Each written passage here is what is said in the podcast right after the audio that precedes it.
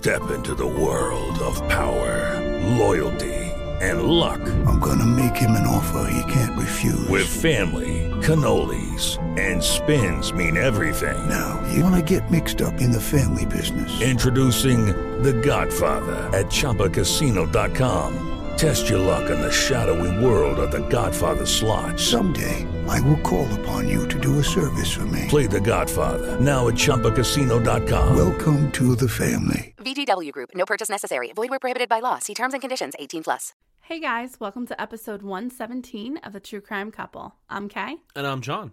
So first, we want to thank everyone who has left us a review on Apple Podcast or whatever platform you're using to listen. If you haven't already done so, it would really help us out if you could leave us a review. That's what gets us on the charts and noticed. We also would like to thank our new supporters on Patreon. We hope you're enjoying the 58 episodes we have available there, and we will name you at the end of the episode. And John has worked on his pronunciation, so it should go a little bit more smoothly this time. If you would like to join us on Patreon, you could do so by visiting patreon.com slash truecrimecouple. We would also like to thank our sponsors at the top of the show Best Fiends, Splendid Spoon, and Athena Club. Remember, supporting them or even just checking out what they have to offer helps support us tremendously. Okay, John, I have a bit of a doozy for you today, so I'm going to need you to fully prepare yourself for this episode. Oh, I'm here. I'm ready. Our case today is going to take us all over the country as an accomplished filmmaker gets sucked into the intrigue of a new age cult in the 1990s. But just when he realizes he may be better off without the group, he went missing. The search for him lasted three years when his body was found in a shallow grave. And now the question was which member of the cult did it? Police say the suspect, 31-year-old Jeffrey Dahmer, has confessed to the killings of 11 people whose remains were found in his apartment. We are all evil in some form or another, are we not? Lock your doors, lock your windows. If you have the ability to provide additional security devices, then by all means do so. Allen Ross grew up in the Chicago suburb of Naperville with his parents, older brother, and twin brother Brad. His mother, to whom Allen was very close, was a nurse who later became a social worker. Allen's father was a scientist. His relationship with his mother and brothers was very easy, as Allen was so lovable. However, he struggled with his father, who, as his twin brother later described in an interview for Dateline in 2014, just struggled to be a good communicator. I think that's something that's probably true of all fathers. I want to say, yeah, like I mean, name me name me one person that have hasn't had a dad like that at some point. Right. It, it could, you know, it can improve, but I mean, to some extent, right? yeah, it's just the way it is sometimes. Yeah. So the Ross family was deeply rooted in their middle class conservative views, which is why Allen always felt as if he didn't fit in. He had been described as a creative free thinker who knew that from the first time he held a camera, he wanted to be a filmmaker. He was known to always have a camera in his hand. And as soon as he was old enough, he chose to move to Chicago and try his luck with his passion. Allen experienced early success and gained a professional and creative reputation on the scene. Eventually, he went on to work full time as an editor on Mutual of Omaha's Wild Kingdom. And this job he had took him all around the world. So he was basically living his dream. Brad said that his brother was a free spirit, always off on an adventure. And it's pretty easy when your job is basically an adventure. But that Allen always found a way back home. Allen loved his family very much and took seeing them, despite his hectic schedule and ever changing filming locations, very seriously.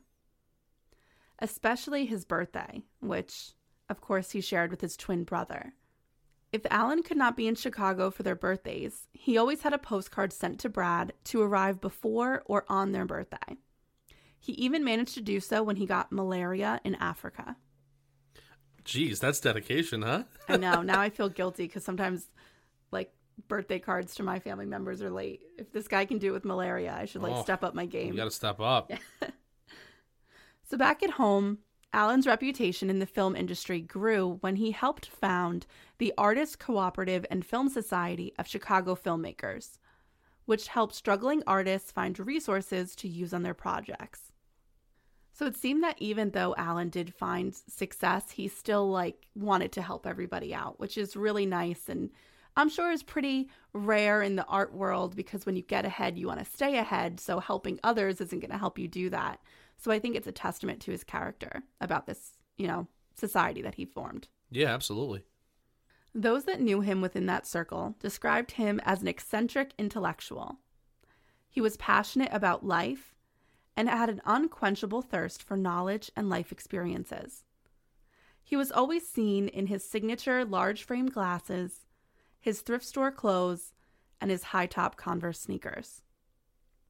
You know what's crazy? When you describe him, it gives me this really good mental picture of his character without even like all you had to tell me was like what he was wearing and like And that he's a filmmaker. and exactly to kind of know how he is. I don't know if that's weird, but like what I'm getting the general idea that I'm getting here is he's a giver, and that's what you get with free spirits. Like free spirited people, they they they're they see more than just themselves as being a priority.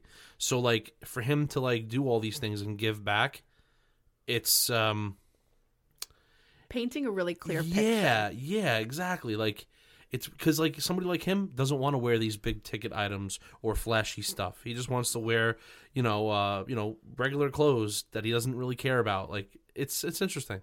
Yeah, I think that because Allen's personality was so genuine, it's so easy to describe him and then it's so easy to get a picture of who he was. Yeah. So at the age of 33, Allen suffered his first real loss with the death of his mother. He took her passing very hard. At the time, he was alone and he chose to travel and reflect on his life, his loss, and the meaning of it all. And it's hard when a parent dies. I think we've spoken about this before on the show. It kind of makes you question your own mortality for the first time, maybe ever. And that's what happened here with Allen. Eventually, just as his brother said, Allen came home. And he began dating someone in 1986. And together they dabbled in the occult, something I'm sure he found on his journeys around the world and was a little bit more connected to because of the loss of his mother. And he called it the mysteries. Nothing serious, but just a fascination with the paranormal and different forms of spirituality. His relationship with this woman that started in 1986 is going to end in 1992, but the two chose to remain close friends. It seemed as if Allen was still exploring the world of the paranormal and spirituality because he was searching to fill a void that was created when his mother passed away. And it was his ex girlfriend that suggested he attend a seminar that was being hosted in a hotel near the O'Hare Airport in Chicago. The woman, a spiritual leader from Oklahoma named Linda Green, used pendulums for spiritual awareness. I don't know how to feel about pendulums and uh, awareness and stuff like that. But what I will say is it's so interesting, like you said. So the loss kind of kicked this into high gear where he never thought about the occult or whatever, the other side and spirits and ghosts and stuff like that. So it's really interesting how loss sometimes, like some people can kind of, I don't want to say snap out of it, but they can move on and, and function. Whereas others, they can't and they need to find outlets to fill those gaps. Yeah. But like I feel like sometimes it's almost like drugs. It's like people start out with marijuana, let's just say for example.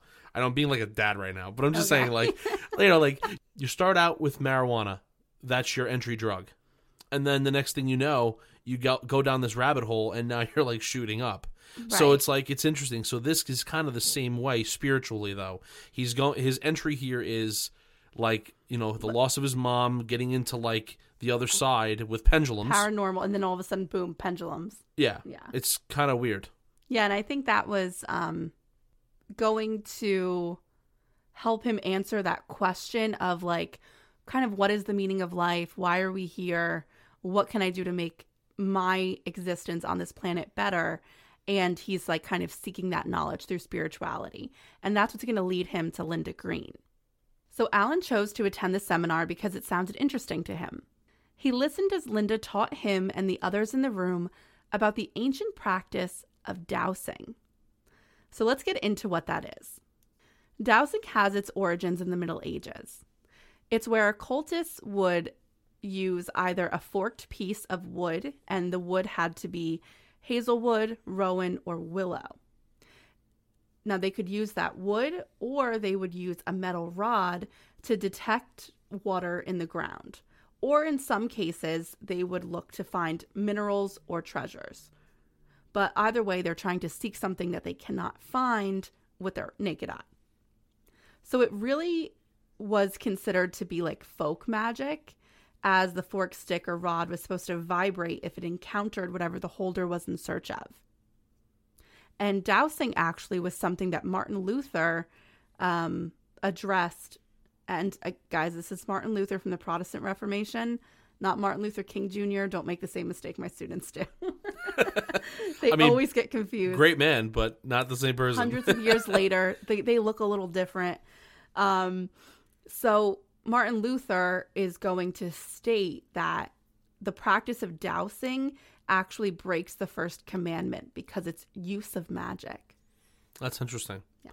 I don't know like I don't know enough about it to actually like know if it's real or not. I do I have seen people do it though, like on shows and stuff obviously. Yes. Um but it's interesting how they move and it's like the magnetic patterns and stuff or magnetic waves or I mean, don't know. I think I could get behind it if it's like two metals, if you're searching for a metal and then you have a metal. But then you would just use a metal detector. Well, now, but I mean, not in the Middle Ages. No, I know, but I'm just saying, you know, like you would be, you know, 2021, you wouldn't see somebody outside with dowsing rods trying to find precious coins and metals. no, you. I mean, you might, but it it wouldn't be common. Right. Now, dowsing has changed through time. So that's what it was used for in the Middle Ages. But if you think about it, the basic principle is you're you're using this rod to search for something, to give you an answer as to where something is. So the way dowsing is going to develop and change is that it becomes you're going to hold um, a pendulum. So some type of, and it could be anything, could be um, a metal object, it could be a crystal, but it's hanging on two strings, and you're going to ask a question, and the pendulum is going to swing to give you the answer to your question. Now, of course, to address a question, you have to be swinging this pendulum over a chart, and the chart is supposed to be reflective of the questions that you're asking the pendulum. Okay. So that is the practice of dowsing and how it's changed over time. And that's what dowsing was to Linda Green. And now there are two theories that accompany the practice of dowsing. First is that the subconscious is what causes in the past the vibrations to take place because you're actually shaking the rod or the branch or you are causing your pendulum to swing a certain way because your subconscious wants the answer to be something. Okay. Okay, that's one theory. And then, of course, the second theory is that it's the universe, it's the spirits that are guiding the rod to either vibrate or the pendulum to swing a certain way. So, those are the two theories. And Linda Green, in her seminar, is going to tell the group that in order to live a harmonious life with the universe, that they should really refer to dowsing charts for a lot of the decisions they make and that an individual should trust the universe more than they should their own critical thinking. I mean, that's pretty interesting. Imagine that you woke up and you had a Ouija board in front of you every day and you dangle this above it. Well, it's not a Ouija board. Like you're given a chart. Oh, oh. And the chart's in the form of a circle. okay. And over time, the pendulum stops swinging and points in the direction or goes over what the answer is. Okay. Um, good clarification. Oh, no, yeah. I just, Uh, well, I'm your I, I mean, I was going to make a joke. I mean, I probably shouldn't, but I'm going to do it anyway. you go for it. You know, imagine just waking up and you have this little pendulum chart, and it's like, okay, I'm on Weight Watchers. Should I eat this bag of chips? And like, let you use this for every day of but it's week. your subconscious and it always says yes. It just says yes. Yeah. Yeah. and you just eat it. I like that you finished my joke. Oh, sorry, John. but okay, it works. I'm just eager to tell the It- story. no, I know. I'm sorry. I It- apologize. You know, it's you know, it is interesting though that like people would actually do that. yeah. But it's like it's almost like the power of suggestion. You you go to the meeting, and you see this person. No, I'm sorry, not meeting. Whatever gathering Seminar. yeah. seminar, and you watch this person live by this, and you think it works for them, and then you go and do it because you think that this is going to work for you. I think it's also the way the message is projected. Like Linda Green was super confident in what she was saying, and she seemed to be at peace and harmony with the world. So Allen was immediately taken by this idea, this practice, and by the woman herself. He thought her message was fascinating, and he was interested in dowsing and wanted to kind of try it himself. So he made the decision to attend more of her seminars and lectures, many of which were in the area where she lived, which is Guthrie, Oklahoma. Little is known about the origins of Linda Green, but she did have a nursing background. We don't know what led her down the road of spiritual healing, but I feel like it's par for the course when you're talking about a cult leader, because that's what Linda Green becomes. Linda is passionate about what she is saying. And when she talks at her seminars, she speaks as if she is saying nothing but the 100% truth on how an individual could improve their life. So if you're kind of questioning what you're doing within your existence, or you're not happy with the way your life is going, you're going to listen to this woman who is very confident in her life and how great she's doing. I can make the argument that she preys on the weak and she uses people's like you know emotions against them. I mean these people are are distraught or they're hurting or they're they're misguided or they don't know you know if they're doing the right thing. So this is someone that in my opinion is taking advantage of them and I don't know anything else about the story but when I hear things like that that is what I think right away. It's not you being this great spiritual leader, you're abusing the position that you're in to gain these people into whatever you're trying to accomplish. So I don't know. Yeah, and I think that that is commonplace when it comes to cults and cult leaders and them being really good at being predators in a way, being able to sense what people need and providing that for them. Right. So at first, many people sought the counsel of Linda after they attended her seminars. They would go to her to learn about dowsing, to help them find the answer to questions through dowsing if they maybe didn't want to practice it themselves, or they would go to her to have their auras cleansed. But many of these clients became enthralled by Linda and became her loyal followers. Her enchanted followers moved to Guthrie to be closer to her. And soon she formed an official spiritual group with them, which she called the Samaritan Foundation. They became to be known as the Samaritans. Her followers saw Linda as their mother goddess, and they truly believed that she had all the answers and she held special powers. And that was when Allen Ross met Linda and the Samaritans. So it was at that point that she had already started the foundation that he attended the seminar by the airport in Chicago. So the lectures and seminars that he listened to um, when he would start visiting Oklahoma were very different from the original one that he had attended in Illinois. This they were more intense in Oklahoma because obviously the people that were traveling to Oklahoma were a little bit more into what she was practicing and they were becoming kind of like entrenched in her circle. So she was getting a little weirder with them.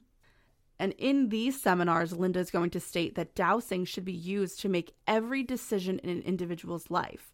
So it's kind of funny that you said that before because she believed that dowsing should be used to determine what you're wearing, what you're eating, what time you're going to bed.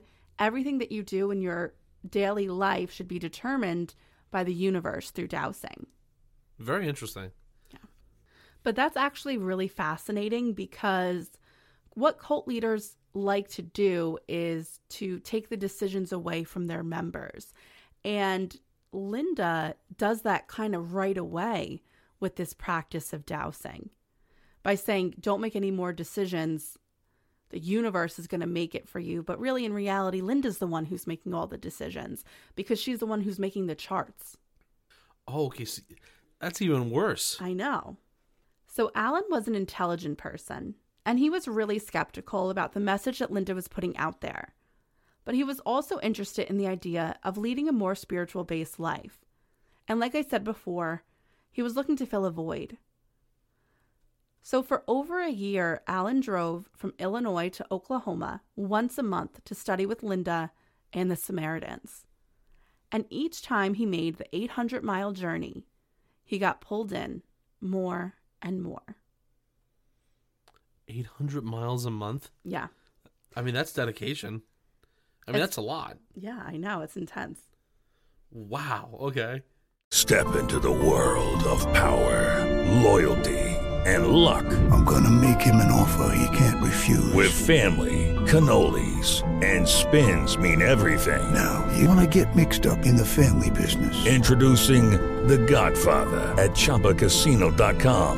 Test your luck in the shadowy world of The Godfather slot. Someday, I will call upon you to do a service for me. Play The Godfather now at ChumbaCasino.com. Welcome to the family. VGW Group. No purchase necessary. Void where prohibited by law. See terms and conditions. 18 plus.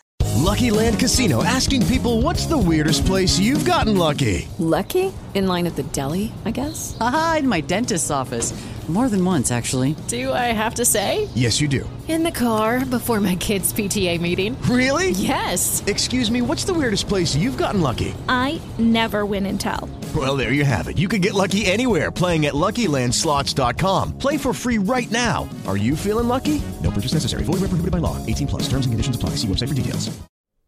Cult leaders are master manipulators. They can read people well and decipher who a victim is from a mile away. Linda quickly zeroed in on Allen. She amended her lessons and teachings when speaking with him to bring him in. She was able to see that he was looking for answers because of the loss he suffered in his life, and she preyed upon that. Linda told Allen that together they could address his pain regarding his mother and then heal him by tapping into his subconscious mind. After that, Allen was all in. He didn't even notice that each time he visited once a month for a 16 month period, that Linda's message was taking on a new sense of urgency. She preached that her program was needed to cleanse the world and that unless mankind got behind her program or others like it, that the planet would not survive another 20 years. I can't. She's bringing upon she's bringing the apocalypse into this. Why do they all do this? They all do this. well, this because sense they of have just to. dread. They have to do it because that's going to heighten the emotions and make it like dire consequences. So they have to get involved. They have to do what she's saying in order to either save themselves or save the world. I always think it's interesting though that like they'll say a, a year time like um like they'll say 20 years, right? And then like if they're still going on strong for 20 years, let's say, and then nothing ever happens, then they got to go, "Oh, uh, in the 19th year they got to go, "Oh, I made a mistake. It's 50. it's 50 years from now." I just always find that so weird. Well, they're master manipulators, so they're really they can change their message whenever it suits them. That's what they're good at doing. And because of this newly needed intensity, Linda urged her followers to abandon their house and jobs and join her in Guthrie to begin dowsing to quite literally save the world. And guess what, John? What? They do it. Oh, boy. They all like sell depending on their financial situations and living situations, but they take all of their money and they sell like their goods, their possessions, and they all pool the money with Linda. You got to be kidding me. No. So everyone did this. Yes. Oh man, And Allen too. that's not good. So he left his friends, his family, and his successful career to be with the Samaritans. Now, Linda had found a building for everyone to live in together an old, abandoned, and condemned prison. What is this? The Walking Dead? Basically. Wait, so they bought an, an abandoned prison and now they're trying to convert this? Correct. And actually, there are zombies involved in her apocalypse, so it's, yeah. oh my god. Okay. So she chose Black Jail. And the name um, really comes from the inmates that spent time in the prison. It was built with a dark limestone, so it was really dark inside, and the walls are basically black. So that's why it got the name Black Jail. So, Black Jail, the building that was secured by the cult, was built in 1892, 15 years before Oklahoma was even a state. It's a large building on a corner lot that is made with 18 inch thick limestone and brick. The building served as the first federal prison of the Midwest. The jail was given its name, like I said before, from the inmates, and it was built to hold 90 prisoners. The building had a solitary confinement chamber in the basement, and the inmates suffered tremendously while spending time at Black Jail. Um, in the summer, the heat was insufferable. They were unable to breathe because it got so hot in there, because the heat was unable to escape the thick, dark walls of the cells. And I'm sure the sun beating down on, on those on that limestone Heated just it heated up. it up. Yeah. Yep. And the winter, it kind of made it like an oven. Yeah. And in the winter, it was freezing cold. So you couldn't win. So see, now I'm thinking, okay. I mean, as cold as Oklahoma gets, but Right, for- but still, that's like someone you know in Florida. They think it's a cold day at seventy degrees outside. Correct, yeah. Um, but no, it is interesting because now they have this jail. I have this feeling that there's going to be some sort of torture or timeout room or something because yeah, you have jail cells and in solitary, so nobody likes a timeout room. no one likes to be in timeout. Um, Not also- when you're in a cult. no, especially not when you're in a cult. But I will tell you also, um, there's got to be a lot of spiritual activity in there because I'm sure people died there. I'm sure that, you know, Oh, I'll get there. yeah, I'm sure that there's more to this. hmm So basically, what happened was some prisoners actually did die in the jail because they either died of dehydration, overheating in the summer, or the flu and respiratory infections in the winter. And there were also some inmates that were killed while in the prison, um, some that died because they were executed. So Bad juju. Bad juju. When the prison shut its doors, it was occupied for decades by a church. But the congregation left the location in the 1970s. And the Black Jail remained abandoned until 1991, when Linda bought it using the money of her followers, who had just left their lives all around the country. She called it the monastery. So now, do we get to call it the Black Monastery? Well, we can just call it the monastery. Okay. Well, actually, there's side note. There's um, uh, one of these games that I play. It had something called the Black Monastery, and it was like uh, like like demons and ghosts and ghouls and stuff in the Black right. Monastery. Interesting. Yeah, because it was like a monastery that you know was housing bad stuff. Well, this one so definitely there you is go. too. That's why I'm saying interesting. So, this location is where her spiritual warriors, as she called them, would work for her cause. It was now home to a cult. It's what you're gonna want. Yeah, not what you're going to want in your town. The members that had joined had to pool all their money together for Linda to help pay not only to get the jail, but also to fix it up. The building was basically in disrepair. The roof was caving in, there was no plumbing, and because of this, the Samaritans had to reconstruct showers, bathrooms, a kitchen, the roof, and they basically built bunk beds within the jail cells, so that's where they all slept. Allen's family was concerned about this move. They would miss him, and they thought that what he was doing was a little bit strange. But on the other hand, Allen sometimes made choices that they wouldn't necessarily make themselves, but he always came home. So they figured this was just another example of Allen exploring. Allen also spoke to them and wrote to them, and he said that his time there at the monastery was the happiest he'd ever been. So his brother's going to reason, like, how do you argue with that? If my brother's happy, let me let him be happy, and he'll come home like he always does. And that was the mindset of Allen's family at the time. And that's fair, and I think a lot of people in their family would feel the same way. I mean, as No, long as he's not in that. danger, you know.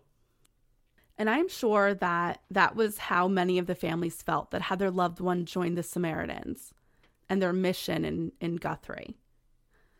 So I'm sure you've heard this many times in all true crime stories about cults, but these cult leaders are very good. They're very good at honing into the voids that people need to be filled. Some join because they learn for a sense of belonging, a need to be a part of something larger than themselves. Maybe they don't have a lot of friends or family of their own, and those needs just aren't being met.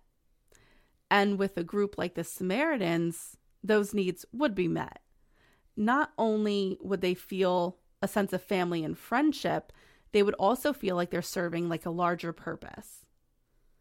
And purpose is another reason why people join cults.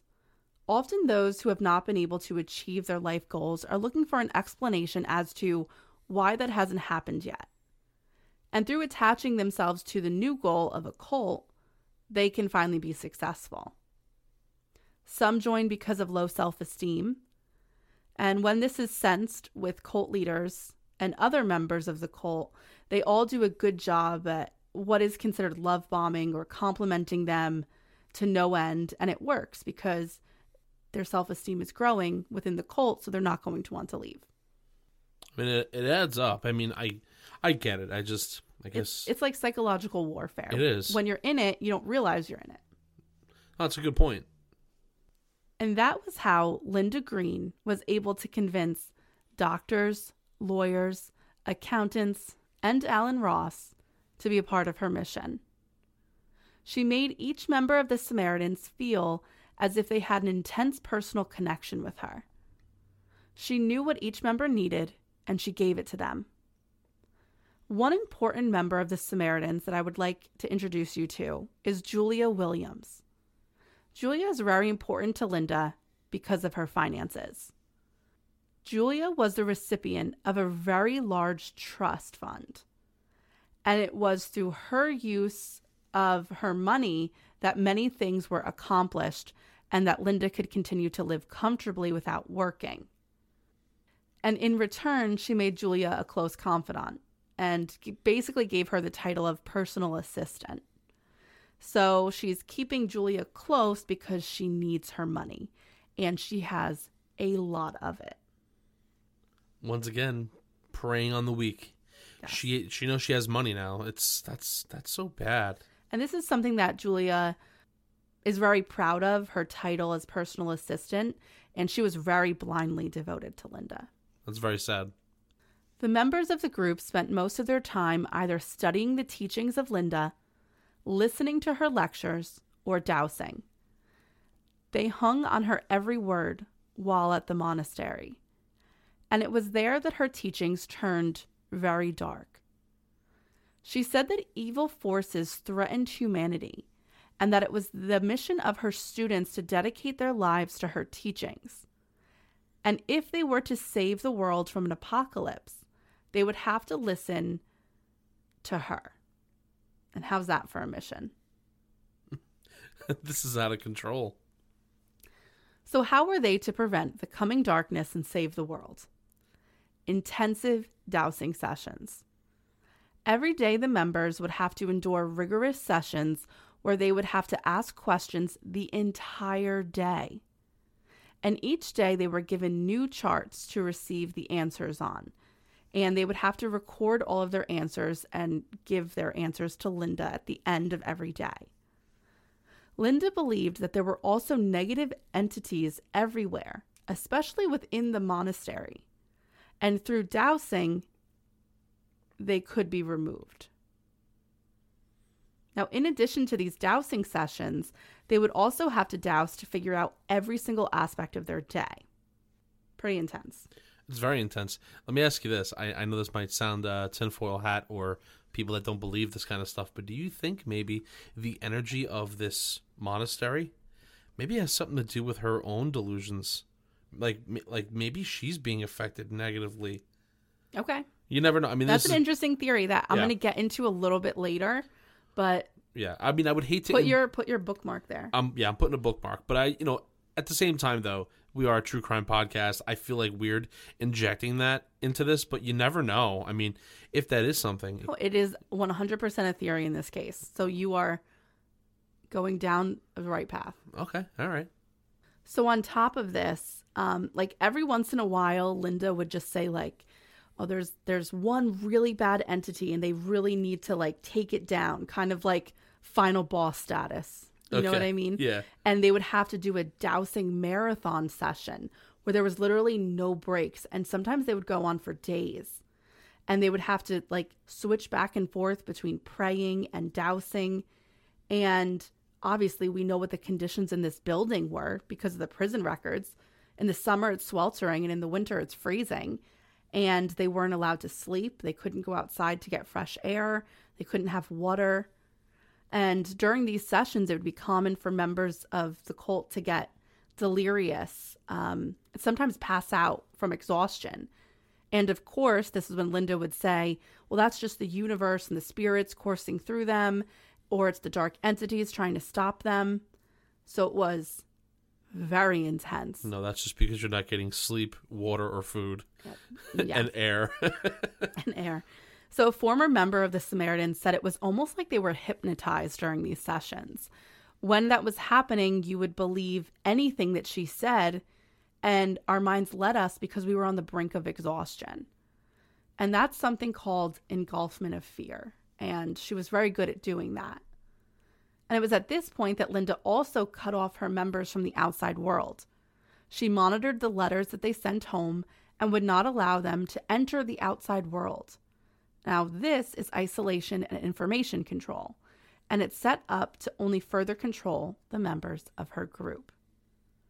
Now, to get into what you were saying, this and this is just an interesting aside here like you said like we know it's true crime podcast, but for those of you into this whole kind of thing, the Black Jail is very widely known to be a very haunted building. It has been featured on many ghost hunting shows like Ghost Adventures. oh, cool. So, limestone is known to be a conductor of supernatural energy. So, it's interesting that she chose this building, even for dowsing purposes.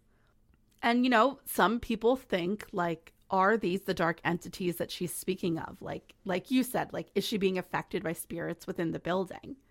So, obviously, we know she's a cult leader with an agenda, but I thought it's just an interesting aside and crazy to, to add a truly supernatural aspect to this as well, because the jail is known to be haunted. You know what's interesting too? I, I wanted to add this.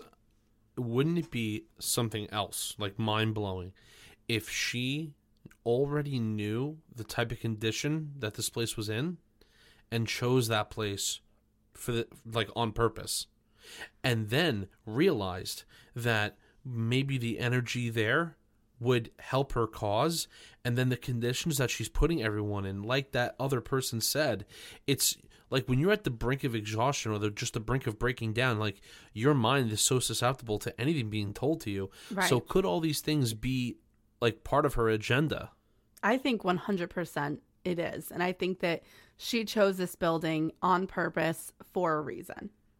that's pretty crazy Yeah. I think also it has to do with like the whole idea of like dowsing and the limestone and like the energies. Like there's a reason why she chose this prison. very strange Yeah. So Allen's friends and family's only communication with him during this time was through vague and cryptic postcards. On them, he only wrote about the positive experiences that he was having, but never got into any detail. He wrote things like, I'm retired from life here, or I'm out of the rat race. And through these cards, and there were many, it was clear that Allen thought that there was a higher purpose for his life and that he really was doing good things with the Samaritans. Lucky Land Casino asking people what's the weirdest place you've gotten lucky? Lucky? In line at the deli, I guess? Aha, in my dentist's office.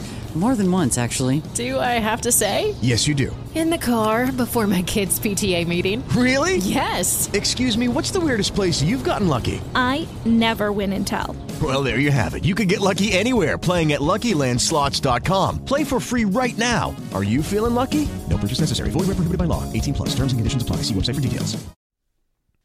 Outside the world of the monastery, the police of Guthrie were beginning to get complaints from citizens regarding what they thought was going on at Old Black Jail, especially now that the members of the cult were no longer leaving the building.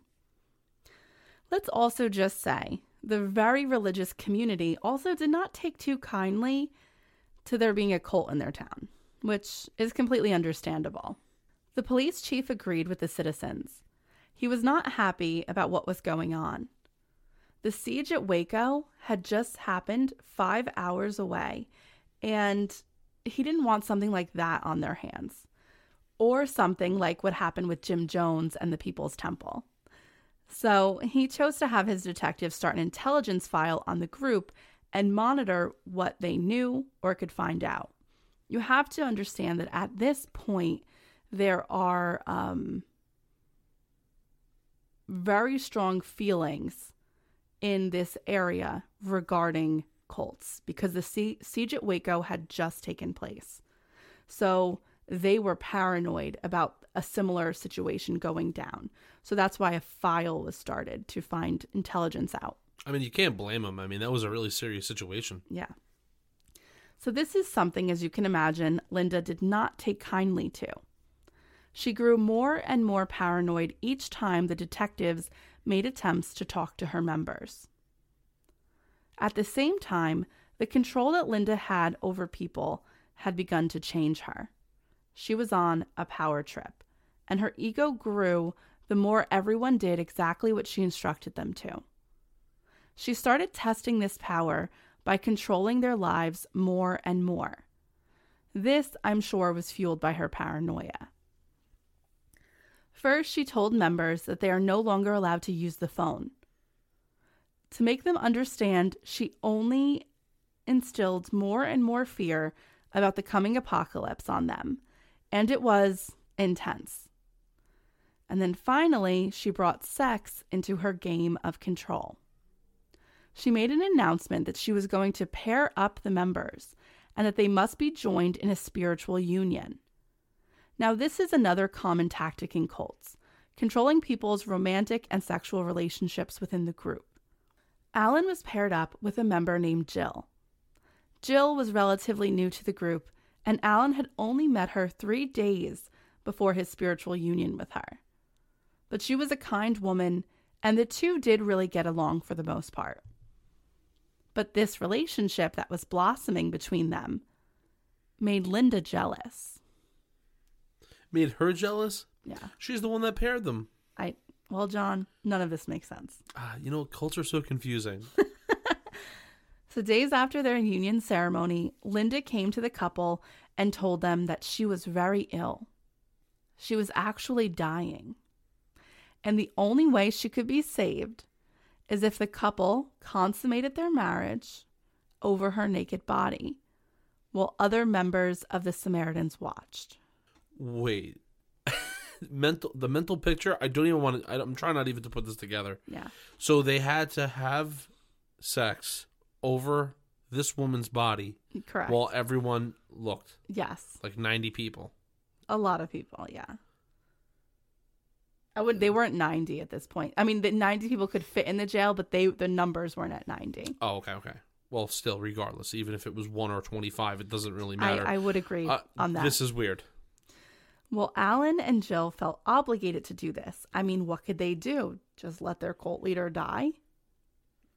Uh, yeah, I would, and see if she's telling the truth or not. No, but see, this is at the height of everyone's listening to Linda. No, I know, I know. Um, so within their controlled world, saving Linda was the only option they had. Plus, it would kind of make them saviors within the community. So they agree to this ritual. It goes downtown. And once it's completed, Linda made the announcement that she was healed.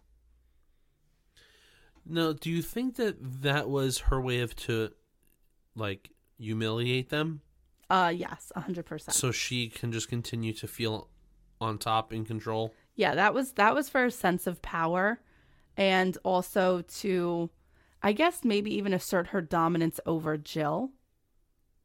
Maybe. Yeah, I don't know. But nothing was ever the same after that night. Linda now seemed to take an overtly sexual interest in Allen. At some point, the two began a relationship with each other, both romantic and sexual.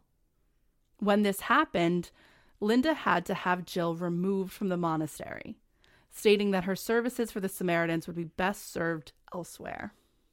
Oh my god.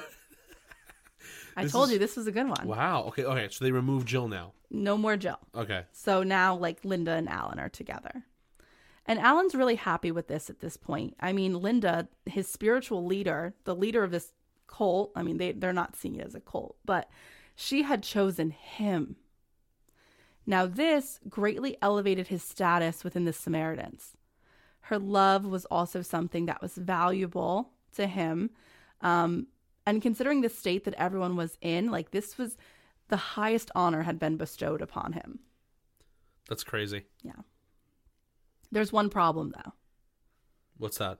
Linda's married. Oh my god. Oh, really? Yeah. Is it someone within the Yes. Oh, Jesus. So Linda has a husband, Dennis Green, and actually Linda also has a son at this point. Her son is 9 years old. Wow. Yeah, so he's living within the monastery as well. See, that's bad too. Yeah. Because now we have children being afflicted by whatever the hell's going on in this place. I would say it's probably not a good living condition. So, um, her husband, Dennis Green, had been helping his wife build up the Samaritans to what they were at that point. But Dennis was unwaveringly loyal to Linda and the mission of the Samaritans. So, when she said that through dowsing she came to find that the universe willed her and Al- Allen to be together, Dennis agreed to get a divorce, and Linda and Allen joined into a spiritual union together.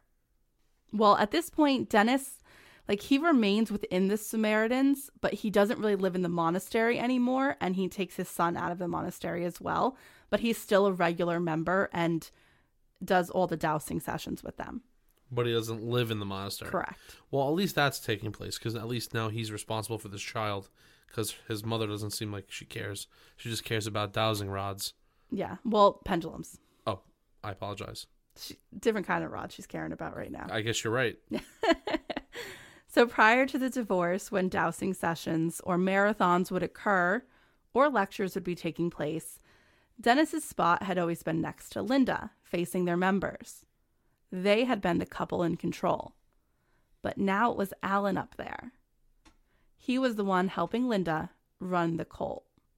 You know, you have to think with Dennis, no matter how dedicated or loyal of a follower you are, to this woman or this cause, this has to be a tremendous blow to your ego.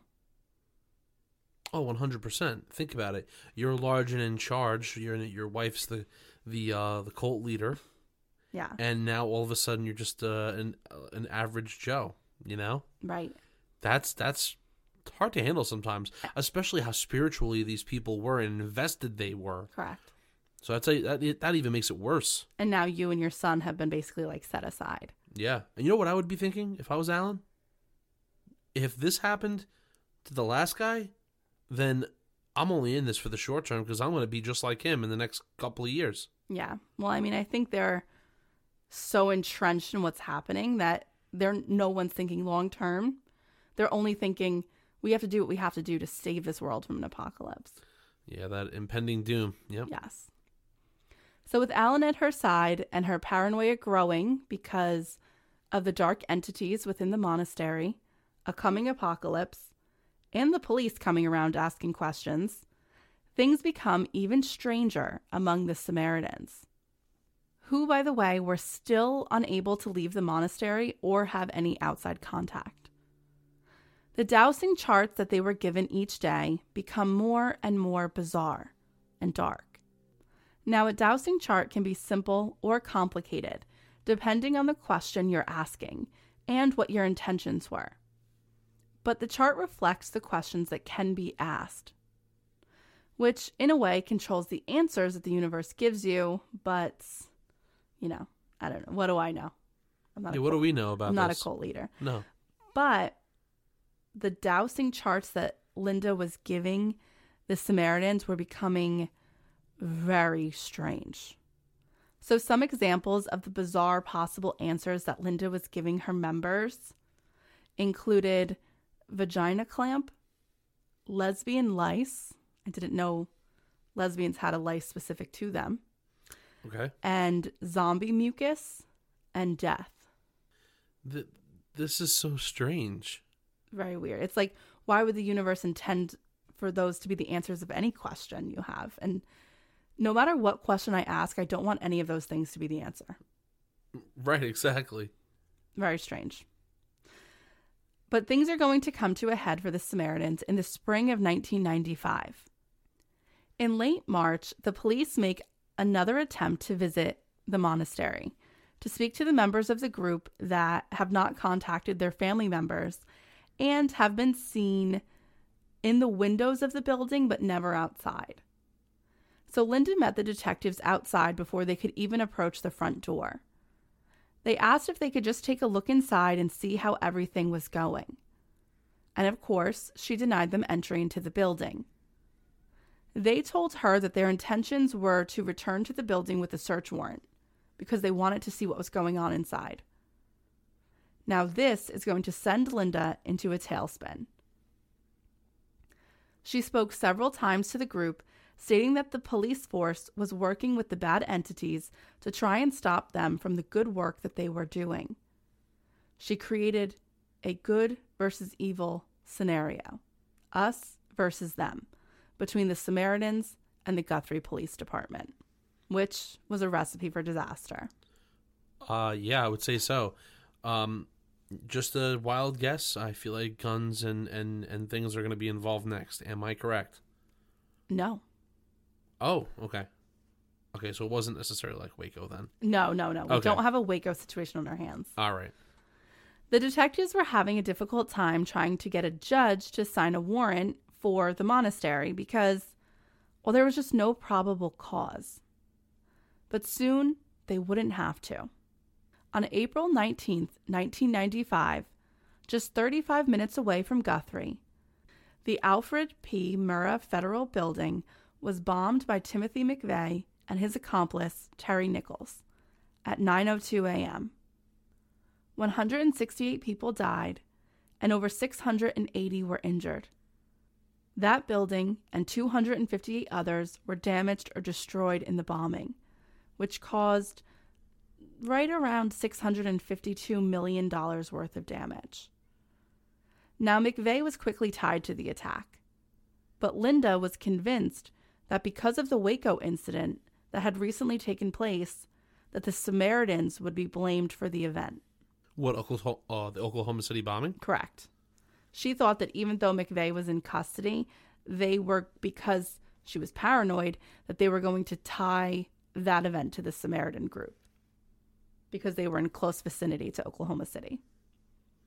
I mean, I have I have to say, I mean, that's not out of the realm of possibility, considering the fact that they've been trying to gain entry. Correct. And then the Waco situation. Right. I, mean, I mean, she is uh, uh, a little bit of a, a loony, but I mean that right there could be a possibility. Yeah, it's it's probably the mo- one of the things that makes more sense than anything else. Well, out of everything she has said, this Yeah. is the only thing that could be true. Yeah. Instead of this impending doom and apocalypse that she keeps talking about. Correct. So she was convinced that the government was watching them.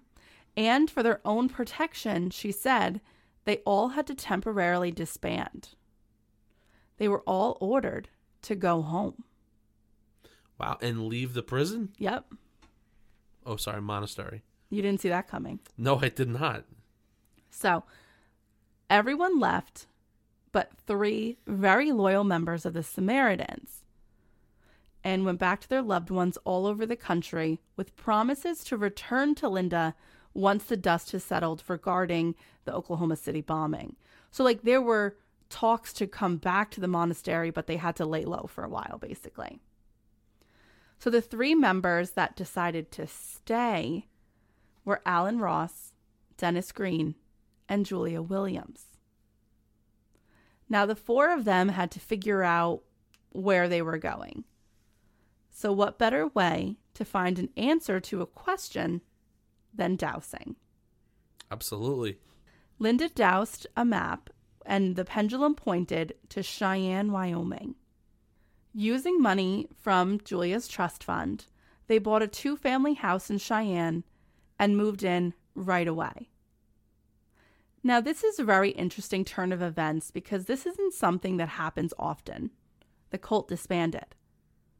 Now, Linda's most loyal followers are still with her, but their experience with her is going to change. The dynamic of this house was toxic to say the least. Linda continued her tailspin. Her paranoia was at its height, the highest it had ever been. She thinks the government is after her.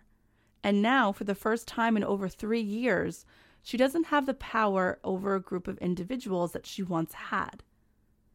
It was that power and the ability to control every aspect of people's lives that fed her ego. But now her ego was only being fed by three other people. I feel like this is like a recipe for disaster now. Yes. She's gonna. I feel like she's gonna have like a nervous break. Well, not nervous, but she's gonna have a breakdown, for sure. Well, it's definitely going to change the relationship dynamic that exists because Julia and Dennis are going to remain dedicated to Linda and her mission. But Allen was starting to see his new partner in a different light. Stripped of the atmosphere at the monastery and the power she could exercise over the Samaritans, Linda was beginning to lose her luster for Allen. Cult leaders are not so cool without their cults. Very true. Mm-hmm. And you see, he's on the chopping block because this is the mo. Like she got rid of one, got another guy. Now she wants another guy. Right. I knew it. Linda deals with this new stressor in her life by consuming a lot of alcohol. And Allen begins to see Linda for what she really was just a human that makes a lot of mistakes, and not the supernatural being that she was projecting back in Guthrie. So, for the first time in a very long time, Allen is thinking that he wants to leave, but he knows that that is not going to be easy. Yeah, I mean, she controls every aspect of these people's lives. Also, I wonder if she used the pendulum to figure out what alcohol she was drinking. I, that's that's a really good question and nice nice aside. You snuck that in at the end there. I did. Food for thought. so we're at the point where Allen's realizing, okay, I think I need to get out of here. And I think him being outside of the monastery in real life situations with this spiritual leader, living in a two family house with his girlfriend's ex husband and her obsessed fan, made him realize I kind of like my old life better. And he just had gotten more out of his old life. Like the spirituality that he was seeking, I'm sure he found more on being in various continents and, and on filming locations versus being stuck in a, a limestone prison built in ni- 1892. Yeah, also, we're forgetting one major thing here in Allen's life, and that is no matter where he was doing whatever, he always returned home. And that is something that I think maybe helped him get through things. Maybe was a good support system to know if anything goes wrong or if I need a, you know, people around me, I can go home. I and and he, and he didn't have that because he was just staying there. Right. But now that he's kind of outside that world, I think like what you're saying is is becoming true of him is he's realizing like kind of like my own life a little bit better. Yeah. Well, an opportunity arose for him to get out of the house in Cheyenne when he's contacted by an old friend in the fall of 1995. Christian Bauer was a German filmmaker who had worked on seven films with Allen. They were kindred spirits who shared a love for filmmaking and living life a little differently than others did. Allen had been very excited to hear from Christian, like a blast from his past. And Christian, knowing Allen had not worked in some time, was unsure whether or not he was going to be on board. But he asked him if he wanted to do some camera work for him on a documentary that he was making about the Mississippi River. And to his surprise, Allen said yes. I mean, that's pretty good. Yeah. A way to get back into the swing of things. You know, maybe, you know, get some money, improve your career. Right. So we are unaware of the exact details involved regarding Allen telling Linda about leaving for the project or under what circumstances he told her he was leaving. But he set out for St. Louis, the first filming location. It was there that Allen came to life again, doing what he loved with an old friend and talented colleague. And I'm sure, and this is me just assuming here, that he must have been able to realize, now removed completely from the situation, how maybe ridiculous his time at the monastery with the Samaritans was. And that maybe he had gotten swept up in the hysteria of it all, because groupthink is dangerous. And to all the others that were at these various filming locations that they were on down the Mississippi River, it seemed like Allen had made the choice that he was not going to be returning to Cheyenne. And that could be dangerous for him. I mean, yeah, I, I mean, he is right though about the group think, right? I mean, that's a way of holding you down and keeping you there. But by them being in Wyoming and there only being a couple people there, I mean, that also limits the control that that she had and the fact that he just left on his own. I mean, it really does show a very big step forward. I completely agree. And I think that Allen is starting to think for himself again. And, and like that whole free spirited nature is coming back to him. And like life is being breathed back into this man. And he did it because he was doing what he loves his filmmaking. Yeah, exactly. I mean, you, you know, think about it. Anybody that was in there, they were deprived of the things that they did for years before they got there. Also, I'm nervous to see if there's ramifications for him leaving. Well, there are. Because while filming in New Orleans, Julia Williams had managed to track Allen down. She and Linda showed up at a filming location to the surprise of Allen. His friend Christian, in an interview with NBC, said Linda had shown up as they were wrapping up filming in New Orleans and he was shocked to see her because no one had ever met this mystery woman that had taken Allen away. He said that Linda was not what he expected her to be not worldly, beautiful, or intelligent, like I'm sure he thought she was going to be. Instead, he described her as being demanding and controlling. He said that Allen seemed to be embarrassed by her presence and the scene she was causing. She grabbed for his camera and he moved to take her out of the shot. Christian heard him tell her to stay away from them, and instead Linda moved back into the frame and danced, as if mocking him and the work he was trying to do. Once the scene was completed, Allen walked off to talk to Linda, who was standing by her vehicle, with Julia in the front seat. The entire crew saw him get into a screaming match with Linda. But then they saw him get into the car with the two women and drive away. He never returned to the set after that. In fact, that was the last time that they ever saw Allen Ross again. That's crazy. So what do they do? They had to continue just filming and they, they had to go on without Allen. I mean, so he did go on his own accord. He didn't. Yeah. Okay. He was probably just trying to save himself the embarrassment. Yeah, like let me get the, out of yeah, here. Yeah, of the whole thing that was taking place there. Because he probably knew that she could go off, and he didn't want that to happen in front of the filming crew that he'd been working with for months at that point. Also, how did she find him? Julia Williams was able to track him down. Uh, that's crazy to me that she was able to do that. Yeah. You would think she would have had to know to know something before he left. Well, I think I, from what I could find out was that they knew that he was leaving to go on a filming locations along the Mississippi River.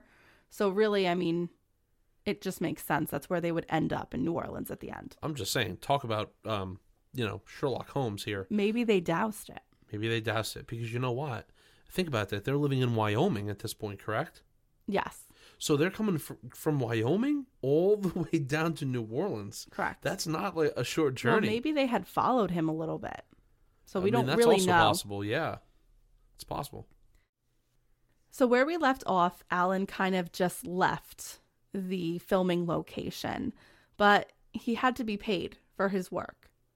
So a few weeks later, someone representing Christian contacted Allen in regards to his payment for the work that he did do on the project. So they were able to actually speak with Allen and get his information so that the money could be wired to him. Christian tried to follow up this phone call to make sure Allen got his money, but he never got a reply. He tried for weeks to call his friend to find out what had happened to him and if he was all right, Allen's family was going through the same thing. Since Allen had moved to Cheyenne, um, they had spoken with him sporadically, but now they weren't receiving anything from him at all. And most ominously, the birthday that Allen shared with his twin brother Brad came and went without any word from Allen. Not even a postcard. So it was abundantly clear by November of 1995 that Allen Ross was missing. I mean, that's pretty crazy. Uh, What also is insane is that you, your mind goes into these crazy places. Well, if he's not there to answer the phone and you can't hear from him again, what's going on? Are they holding him hostage somewhere? Like that's really scary. Very scary. You don't you don't know what's happening, but because of his involvement with the Samaritans, they are assuming that that has to do with it. So Allen's friends and family began to panic. Brad went to Cheyenne to file a missing persons report for his 42 year old brother. But things got complicated from there. There really wasn't too much that the police in Cheyenne were able to do. He was an adult and he was allowed to go missing. There were no clear signs that he was in any imminent danger. They suggested that Brad might want to go to the police in Guthrie because they were more familiar with the Samaritans and what he was talking about. So he did. But the police in Guthrie said there was even less that they could do because Allen didn't really reside there anymore, nor did the Samaritans. So I know it doesn't make any sense that nothing could be done, but in reality, no laws had been broken. At this point, there were two theories that existed between Allen's loved ones. Either he was killed because he was trying to leave the cult, or he had fled the group and was in hiding until things cooled down. And they prayed that the latter was true. Two of Allen's friends, Christian, the one that he had done the film with, and Galen, a friend from Chicago that he had been close to, um, left to go to Guthrie to try and speak with members of the Samaritans that still resided in the area. But they were met with hostility, either because the members were trying to get away from Linda and didn't want to be in any part of looking for Allen because they just kind of wanted the Samaritans to be in their past, or because they were still loyal to her. So they left feeling dejected and with no answers. But their conversations with members still living around the old monastery got back to all the other members that were still in communication with each other. And that is what must have caused the police in Cheyenne to get a phone call from Dennis Green. Dennis told police that his ex wife Linda had killed Allen Ross.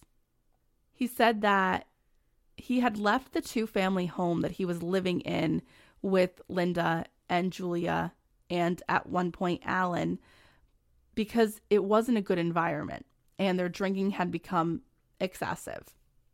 Well, Dennis said to the police that Linda had told him that she shot Allen twice during a heated argument.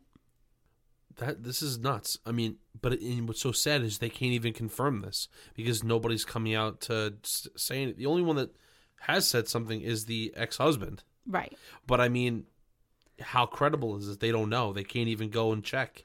Right. I mean, this is a story coming from someone that also has motive to kill Allen. Exactly. But this is something that the Cheyenne Police Department can investigate. At this point, Linda and Julia had moved to New Orleans, and the house that they had once lived in with Dennis Green and Allen Ross was now abandoned. So they performed a search of the property. However, nothing was found no body, no evidence of foul play.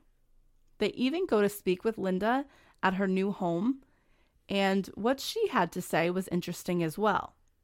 She said that without the Samaritans around, uh, Dennis was not living with her any longer. Dennis was actually in Colorado building another property for Linda, but all in all, he'd kind of lost his dedication to the group and her, um, especially because she was living with Allen and they were spiritual partners. And that the jealousy that Dennis felt for Allen really came to a head while they were living together for a short period of time in the Cheyenne house. and it was actually Dennis that killed him. So this is interesting. We have two sides here blaming each other Correct. for the murder of Allen. Right? We have not one shred of evidence, not even a body, and two people blaming each other. So there's really nothing they can do about that. And eventually they had to drop the investigation because until there was a new piece of evidence, there was nothing to investigate. And that's where the missing persons case of Allen Ross stayed for years. The only investigation that took place was done by Allen's friends and his brother. In fact, Christian was recording a lot of the search that he was doing with the two because he was planning on eventually making a documentary about his search for Allen, which he did end up making. It's called Finding Allen. So it had gotten back to Linda that they were doing this. And in early 2000, she reached out to Christian and Galen and told them that she was interested in talking to them. They expressed their interest but told her that they wanted to bring cameras with them, and she agreed to be filmed. See, that right there is something very different than what she used to be like. Think about it. She wouldn't even let the police come into the uh, the, the monastery. Right. They she said, "Nope, get a warrant, come back." And now she's just so like it's easy for her to just be like, "Yeah, come on in, bring bring some cameras." It's almost like it's uh, done on purpose. Yeah. So Allen's two friends that had been desperately trying to find answers for 4 years were going to get a sit down. They went to visit Linda at the house she lived in with Julia Williams in New Orleans. The two friends described their time speaking with and filming Linda as intense and troubling. The interview that was done with her was held in the back garden of her, well, Julia's home. Linda appeared to be in her own world. She was obviously drunk. She had been ravished by alcohol addiction. Her paranoia was obvious as she went off on her delusional tangents. When Christian finally was able to get her to focus on what they had gone there for, Allen, Linda told them that Dennis is, and I quote, a piece of shit to this day. I will tell the camera the truth, she went on. My sorrow is so great, I cannot measure the sorrow. Allen was murdered by Dennis Green. As she spoke those words, she puffed aggressively on her cigarette and almost snarled at the camera. She went on to explain that as soon as Dennis was no longer alpha male, he wanted to kill Allen. After Allen's friends were able to get this information, Allen's brother Brad was convinced that the answers to his brother's disappearance lie within the Cheyenne home that he shared with Linda, Julia, and Dennis. No matter who killed him, the answers had to be there. He begged the Cheyenne Police Department to search the house again. He was eventually able to convince a lieutenant to complete the search in July of 2000. The lieutenant searched the home on July 15th and again found nothing. He saved the search of the basement for last. The basement of the old home was damp and hot. The floor was mostly dirt, and it was completely empty. There was no light source, so the detective was holding up his camera. As he wandered around the space, he noticed that there was a room, a crawl space at the back of the basement. And it was odd because there was a thin layer of cement there. Within the crawl space, he saw a high topped Converse shoe sticking out. First of all, what you just said to me like shocked me to my core because it's like every scary like I had goosebumps for a second because it's like every crazy horror movie. Yeah. No light, you know, he's using a camera or a flashlight to look around the area and to see that is terrifying. Not to mention there it's not very, I don't feel like it's normal to have dirt basements. No, it's not, but it's a very old home. Yeah, so and then to have this like secret wall that's like partially covered with like concrete that's scary well the the floor of the crawl space had a thin layer of concrete uh, over it so it's like if you don't have concrete on your basement floor why do you need a layer of concrete in your crawl space and then the high top converse shoe that he always wore. That's that's crazy. So now um, the lieutenant called Brad and asked whether or not his brother owned Converse tennis shoes. Now I can only imagine the feelings that washed over Brad in that moment because that was really all his brother ever wore. Brad confirmed with him that he did, and the lieutenant said he would call him back. He pulled the shoe, thinking it would come out of the crawl space, and with it came bones. Then he went to his car to retrieve like a small shovel that he had, and he basically unearthed a human skeleton in the basement. That that's terrifying, and I and like how could you you could never forget that. No, that you can't. know, as a as the police officer anyway, that will always be ingrained in your mind. But you also found answers for this family, which is like the only good reprieve of it all. And it's kind of like fascinating. Like, I don't know the condition. Like, obviously, during this, well, during the first search, the house was abandoned. So, why wasn't this found on the first search? It's kind of, you know, it's upsetting that that the house wasn't searched well enough the first time. I mean, that's true. I mean, maybe they just thought, you know, dirt basement, no, you know, there's nothing down there. I don't know, or but it- something was like in the way in of the it. way, maybe, or it just wasn't in sight because he obviously, this cop obviously went down there and looked all over the place. Maybe Yeah. they went down there, but they weren't checking. Right. You know, right. maybe there wasn't adequate light. I don't know, because it was dark for even this oh, officer. Oh, yeah, it was. Now, later DNA tests would confirm that this was the body of Allen Ross. Brad said that when he found out that his brother's body had been found, the emptiness that consumed him was just replaced by another kind of emptiness. And in that moment, he knew that his brother was gone. The coroner's report confirmed that Allen's cause of death was murder. Someone had been standing above and slightly behind him when they shot him in the head with a 9 millimeter. So now it was confirmed that Allen was murdered, and it was the job of the Cheyenne Police Department to find out who had done it. And Linda and Dennis Green were both at the top of that list. Detectives went to speak to both Dennis and Linda, who was still living with Julia. Dennis, of course, continued to blame his ex wife. When they visited Linda and Julia, they were confronted with a bizarre scene. Both women were clearly very intoxicated and behaving strangely. They were not even able to get the women to answer their questions. They left after telling the women that they should not leave the location where they were staying in case they needed to come back and speak with them again. After the initial interviews were conducted of both suspects, law enforcement got the full report from the coroner. They believed that there was a very strong possibility that Allen Ross had been posthumously castrated. Seriously?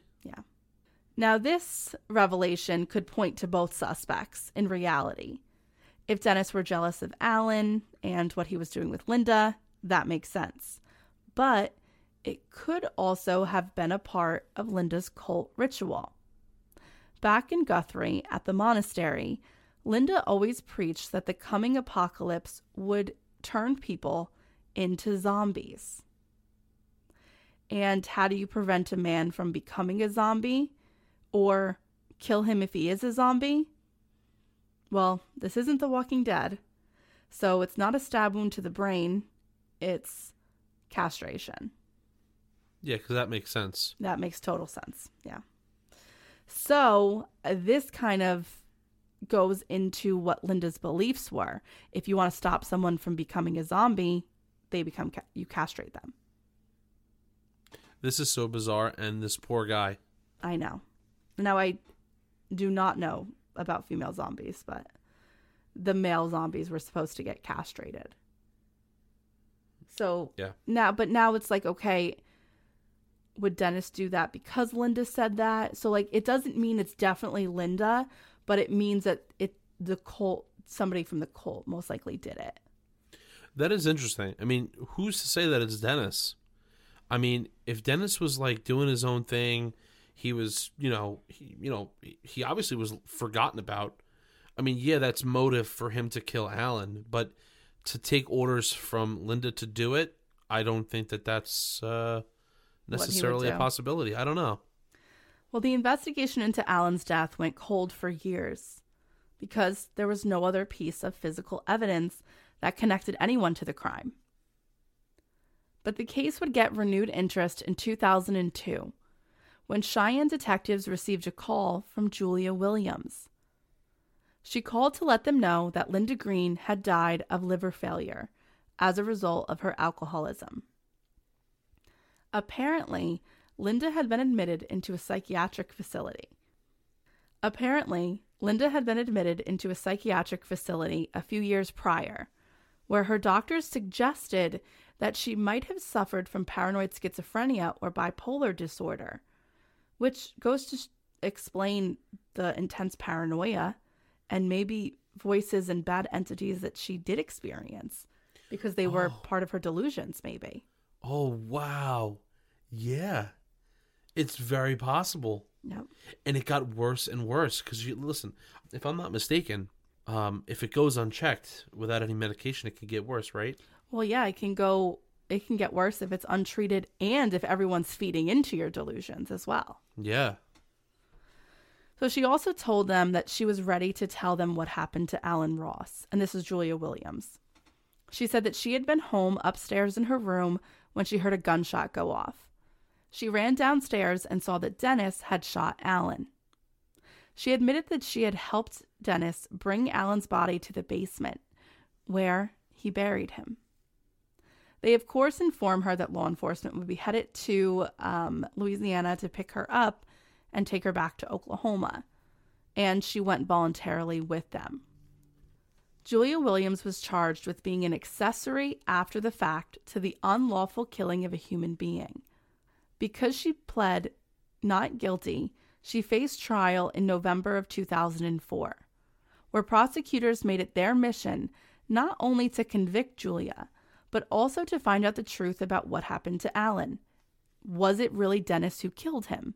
Because if that's the case, they're going to charge Dennis with his murder. And that's what Julia is saying happened. But the story that Julia told didn't make sense if you analyzed it. And if you investigated it, it was impossible. During the trial of Julia Williams, many interesting pieces of evidence were presented that painted Julia out to be a bit of a liar during her confession to law enforcement. It seemed that even in death, Linda had a hold over Julia. She was trying to clear her leader's name. So, based on the information that came out at trial, it seemed after Allen left the house to work on the documentary his friend was filming, Linda and Julia became convinced that someone or a group of people were working to mess with and steal from Linda's business called Amber Press. Now, Amber Press was a publishing company that they had set up so Linda could publish books about dowsing. While Allen was away, because of course he had abandoned her at this point, Linda and Julia became convinced that Allen and two other former members of the cult that also left were stealing from them because they had to make them the enemies, right? So, this may have been what prompted that unexpected visit from the two women at Allen's filming location, the one from which he left with them. Then, about one month later, in November of 1995, Linda and Julia became convinced that someone was trying to poison them. Now, keep in mind, this is also the month that Allen is murdered. Now, we also find out through the testimony of Dennis Green that he actually had not lived long term in the house in Cheyenne. In fact, he only lived there for about a month when Linda and Julia purchased a very large plot of land in Colorado.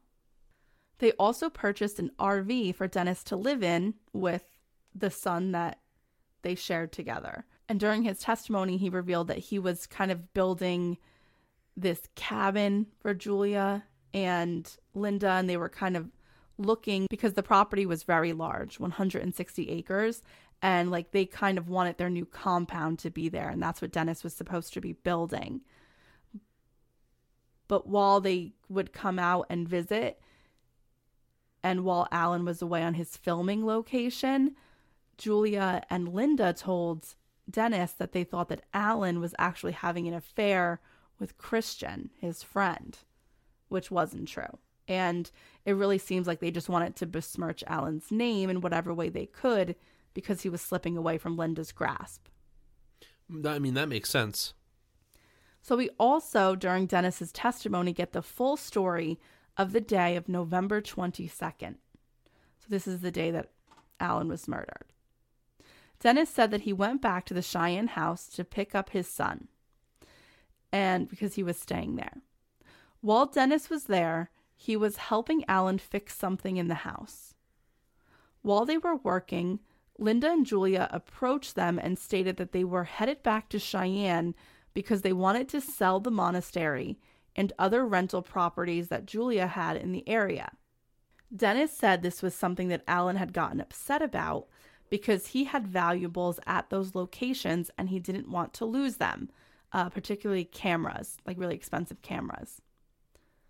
Dennis said that after the women walked out of the room, Allen asked his advice about what kind and size of vehicle he would need to haul his belongings and equipment back to Chicago. So Allen had clearly expressed to Dennis that he wanted to leave and go back home. And before he left, Allen even confided in Dennis. So, see, with them working together and confiding in each other, I don't feel like there was really bad blood between the two men. Allen said, You have to watch out because Julia is planning on doing something bad to you and your son. See, so this doesn't sound like another one man getting mad at another man or holding a grudge and then killing them in cold blood. Correct. This seems like they were kind of friends. Right. At least, you know, like a confidant here, because, I mean, they're talking about some serious crap.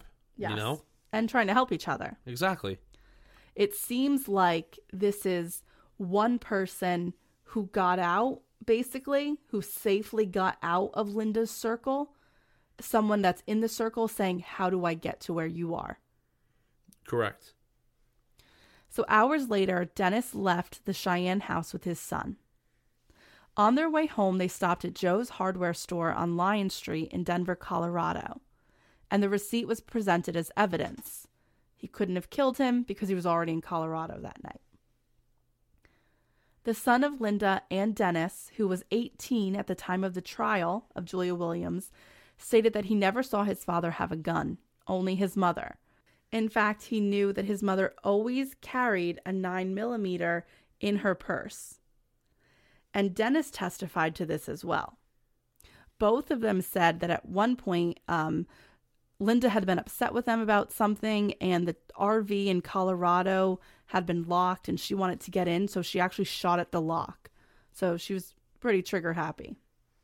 So, the circumstances are Linda was the one who had the gun, the one who was mad at Allen, and Dennis has an alibi in his son, the receipt, and it was also revealed during the trial that a nosy neighbor, which I'm sure Dennis is grateful for now, kept a record book of when things happened in the neighborhood, and she marked down that Dennis returned to his property at 6:06 p.m.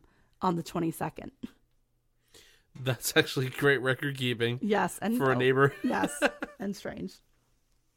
And she puts my nosy neighbor status like to shame. Uh yeah, 100%. And it was Linda who had also said that to prevent a zombie, one had to castrate a man. Well, that kind of ties into the autopsy. Right. So, I mean, I think that the argument is very strong that Linda was the one who killed Allen. Yeah, I would say so. I mean, I think that she, I think it's fair to say she was a little unhinged. Yeah you know she might have been suffering from schizophrenia and she wasn't medicated. Um you know she did have a gun. There's eyewitness testimony. There's there's evidence to kind of corroborate dennis's story. And that allen wanted to leave. So yeah. what i think is they got into an argument about allen wanting to leave and as he was on the ground you know maybe packing she shot him because that would even explain the trajectory of the bullet. Yeah, no, it would. And then because he was a tall guy. Yeah. And then Julia, I mean, Julia just wants, she'll do anything for her, even in death. So you really have to just take that with a grain of salt. Right. Well, at the end of the trial, Julia was found guilty of accessory after the fact to the killing of a human being, and she was sentenced to 18 months in prison. Uh, Linda Brown had passed away from her alcoholism, so she was never able to answer for the crime of the killing of Allen Ross. And that's that's sad. I mean, you know, I don't think there was ever going to be closure to the family because they had lost such a great spirit in losing Allen, but at least the truth is out about what happened to him and his body could be laid to rest. But it's it's just so unfortunate and it it goes to show you that people can get swept up in these worlds of these these cults or these groups because you know they're they're searching for something and then they get taken advantage of because of that. And this was just a whirlwind this case. Yeah i mean look i you know it's it's horrible what happened to him what happened to allen. But uh, you know uh, you know he was a free spirit and he you know did what he wanted to do. He got to experience a lot and unfortunately, these are the things that can happen sometimes when you get roped in, like you said, to these cults and these other people who share similar ideas. But he was smart enough to realize that if he continued down that path, it wasn't going to be good, and he didn't want to be there anymore. So it was really sad that you know his life is taken from him. You know, just because he just wanted to go back to what he loved. I completely agree with you. So that concludes our case on Allen Ross. But before we go, we do want to thank our new supporters on Patreon. We thank you so much for your donations and we hope you're enjoying all of the episodes that are available. So we just want to thank Amanda Winters, Erie Ava, Kim Major, Paula Petner, Lisa Zahi, Christian Guerra, Heather Kraft, Ann Reimer, Poindexter, Susan Cluck, Alyssa Dokus, Kristen Minnis upped her pledge to $10, Kathleen Boltovsky, Latte Librarian upped her pledge to 10 and Sherry Arnold joined Patreon as we were recording this episode. So thank you guys. We really appreciate everything that you are donating and we hope that you're enjoying everything. And we have next week Patreon episode 59 coming at you, which is a really exciting one too. Bye, guys. Bye.